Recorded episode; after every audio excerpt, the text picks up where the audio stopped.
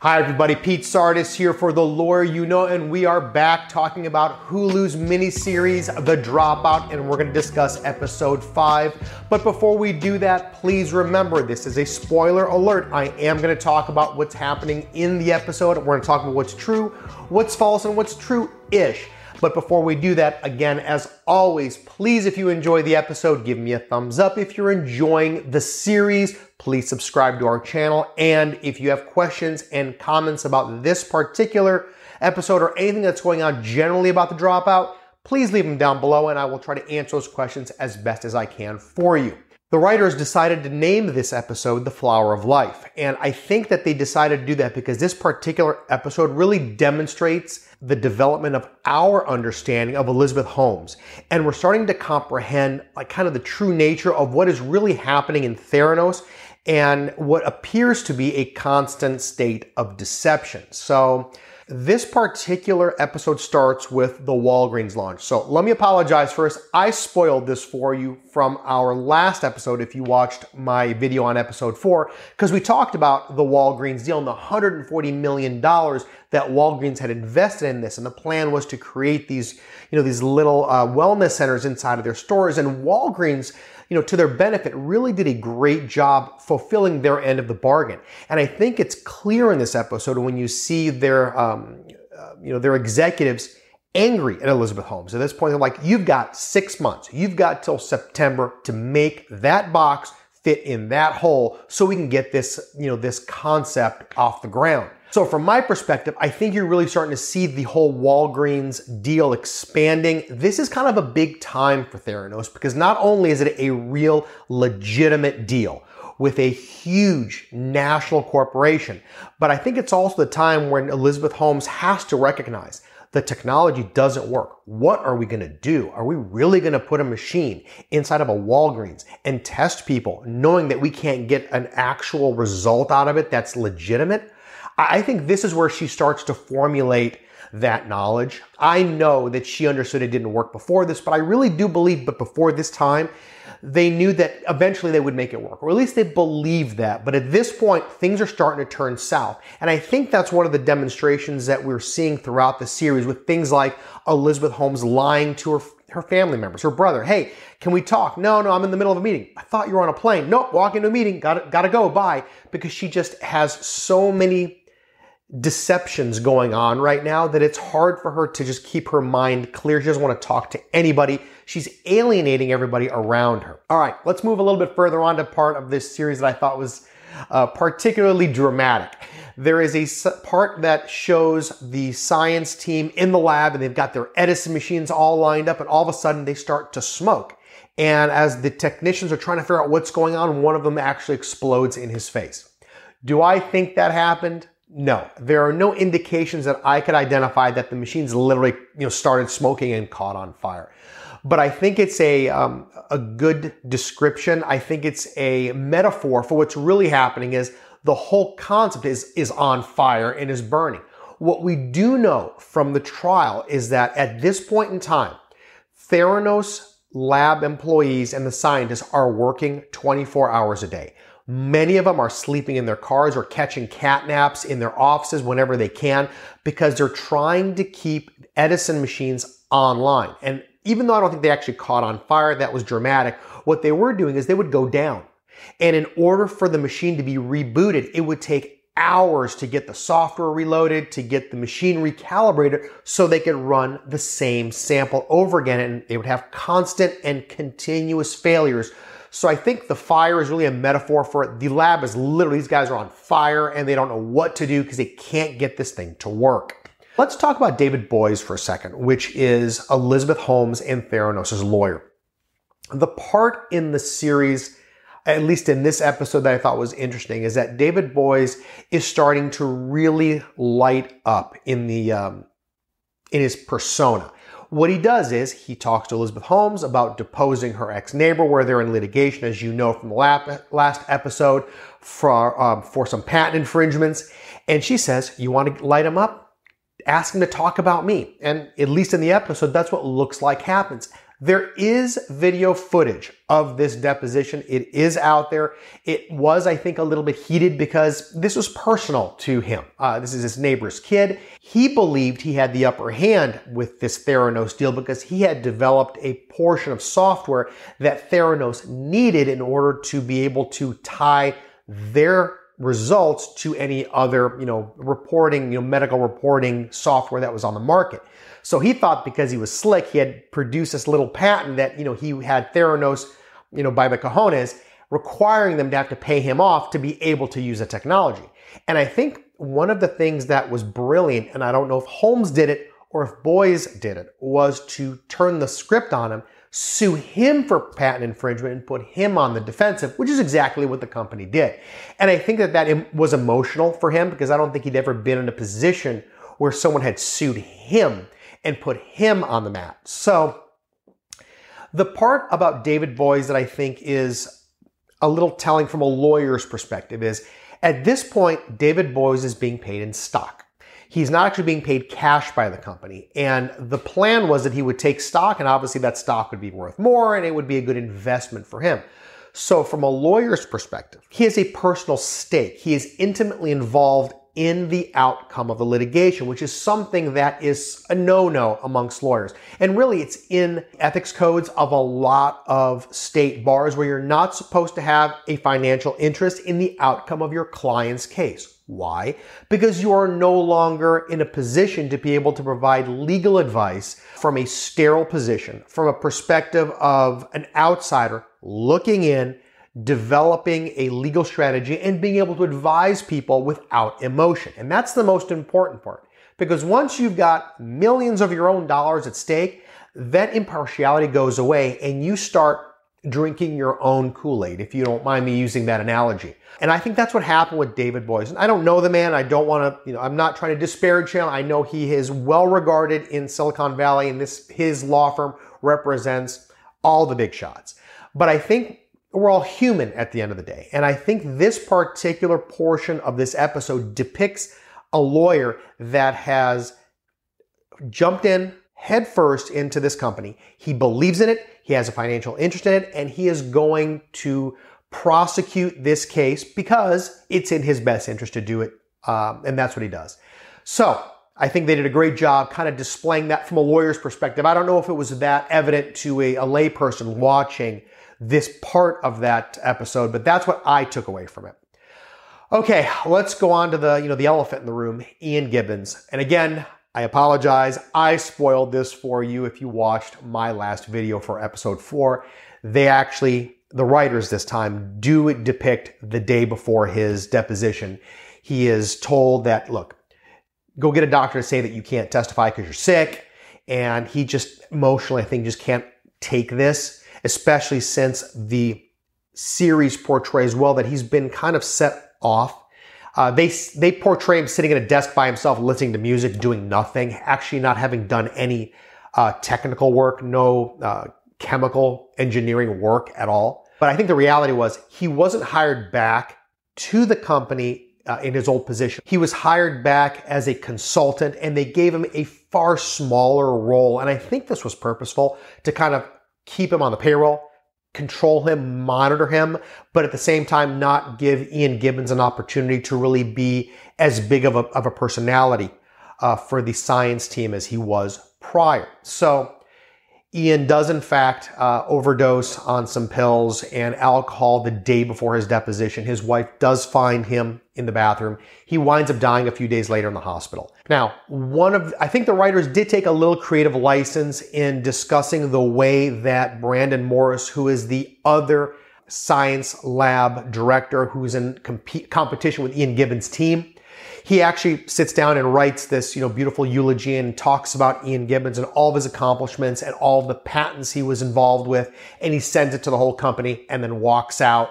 What's interesting is he walks out as Tyler Schultz is walking in. He tells him, Hey, you know, do you have any advice for me on my first day? And, and, and um, Brandon Morris says, leave or quit or whatever he says, get out. What really happens is the actual character that Brandon Morris is being portrayed as. His name is Tony Nugent.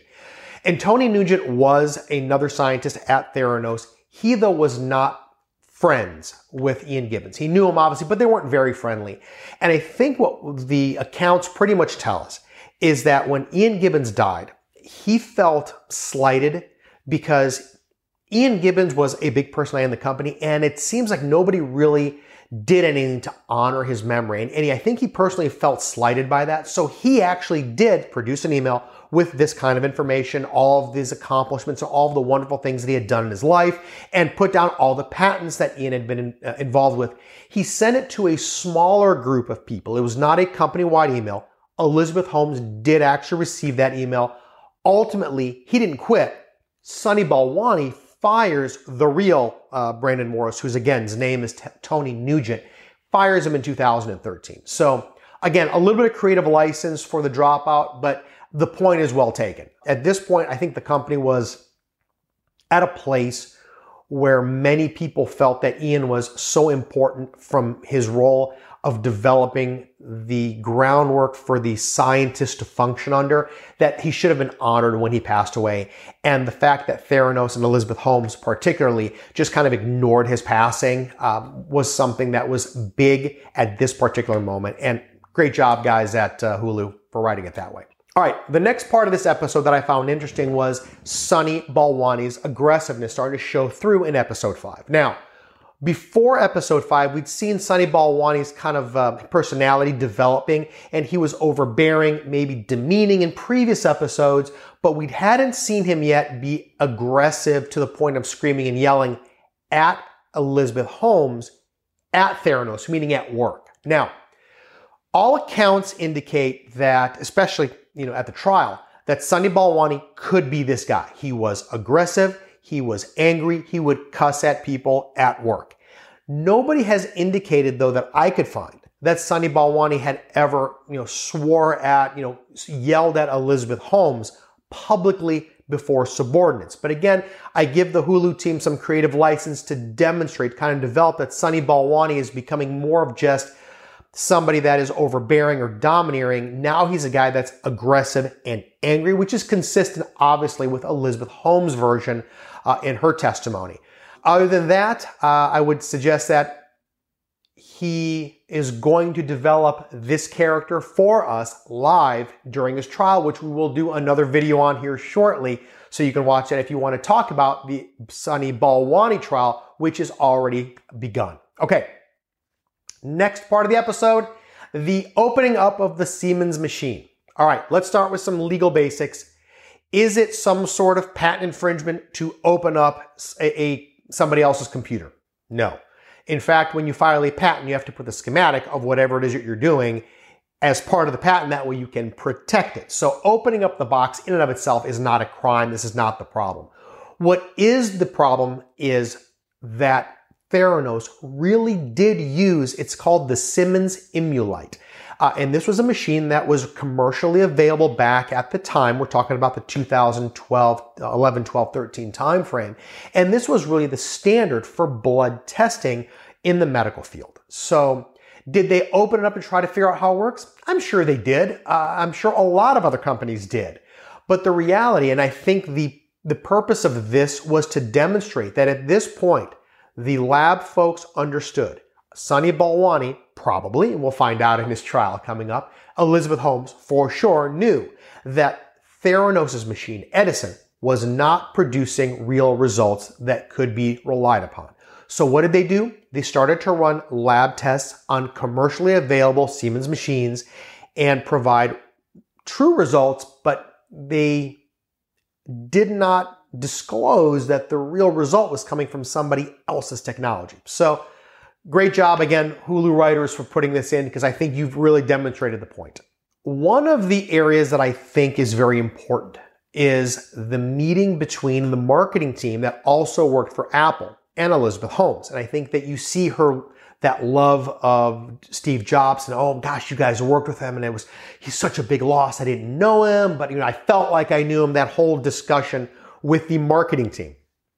This is important, and I think for accuracy purposes, this actually occurred in the opposite of what is portrayed in the Hulu miniseries. And what I mean by that is this. In the miniseries, Elizabeth Holmes is talking to the marketing team and making corrections about how they should express certain representations for purposes of marketing and advertising. For what I see in the um, in in the book and what I've seen based on my you know, observation, the testimony during the trial, it was the opposite way. The folks in the marketing team were actually pressuring Elizabeth Holmes to give them specific data. The reason is they recognize their legal duty to only print in advertisements things that are true and honest. You cannot make representations that are false or make representations that are you that you know are knowingly misleading. Why? Because A, they're wrong, and B, you could subject yourself to litigation because you're going to get sued for being the company that put the advertisement out there. So it seems like what really happened was the marketing team was pushing. Can you do how many tests? Exactly how many tests? What tests can you do? What is the accuracy level? How long does it take? How can you do it? But, but Theranos and Holmes, we'll just intertwine them right now, were really decisive and the marketing team really kind of pushed back and, and, were uncertain if they actually wanted to go forward. Ultimately, they did not go forward. They did drop Theranos as a client. I hope I didn't spoil that for the next episode uh, because they recognized it was a moving target. They couldn't get accurate data to support what they wanted to write as an advertisement. So they walked away. Again, no issue with the guys at Hulu. This is true. This did happen. I just think it happened in a different light. So I just wanted to be a little bit more clear about the reality versus the drama. Speaking of drama, uh, the final topic I want to discuss is Uncle Ron. All right. Does Elizabeth Holmes or did Elizabeth Holmes have an Uncle Ron? Yes. His name was Ron Dietz. Did he die of cancer? Yes. Also true. Now, Elizabeth Holmes talks about her Uncle Ron like, he's my uncle. I'm going to the funeral. We're leaving. Uh, Sunny Balwani says, where are you going? I'm going to the funeral and walks out. The reality is, Uncle Ron did die about this time frame, about 2013. And Elizabeth Holmes did go on TV and talk about, or I should say, shouldn't say on TV. Elizabeth Holmes did do a presentation where she talks about how her Uncle Ron somebody she looked up to and she loved and They'd go on vacations when they were kids with him, and he was such a big influence in her life. And when he died, his death really was the catalyst that made her want to make medicine better. And it's this wonderful speech, and I think you could find it online if you want to look for it um, uh, that she gave. But that's all untrue. Uncle Ron dies just like the uh, the episode portrays, like within a few months of that particular episode going on. So Uncle Ron's death had absolutely nothing to do with developing Elizabeth Holmes' you know, passion for uh, making medicine better. In fact, if you look at the uh, John Carreyrou book, Bad Blood, he, he talked to some family members and some friends of the family that seemed to indicate that Uncle Ron was not somebody that Elizabeth Holmes really ever spent any time with at all, let alone was very close with. So good job again to the Hulu writers. I think they got this, uh, and I think we're going to see more about it here in the uh, in future episodes about Uncle Ron. Just was a great marketing piece. We used his death and capitalized on it, but the actual background of it is completely made up, and Elizabeth Holmes completely made it up and knew that it was made up when she provided the speech. So with that, that's episode five. If you enjoyed this episode, give me a thumbs up. If you're enjoying this series, again, please subscribe to our channel. And as always, leave me questions and comments below. We will do another video with the Sunny Balwani trial beginning, and I'll tell you what that's looking like in that video coming up soon. But with that, thank you very much, and we'll see you soon. Thanks for watching this episode of The Lawyer You Know. If you like this content, please share it with your friends. Make sure you subscribe to our page and like our videos. If you want some interaction, get in the comments and we'll be sure to get back to you. If you want to know any more information about our firm or this page, you can find out in the description or visit tragoslaw.com. We post multiple times throughout the week, so make sure you hit that bell so you can get the notification and not miss out on the next episode.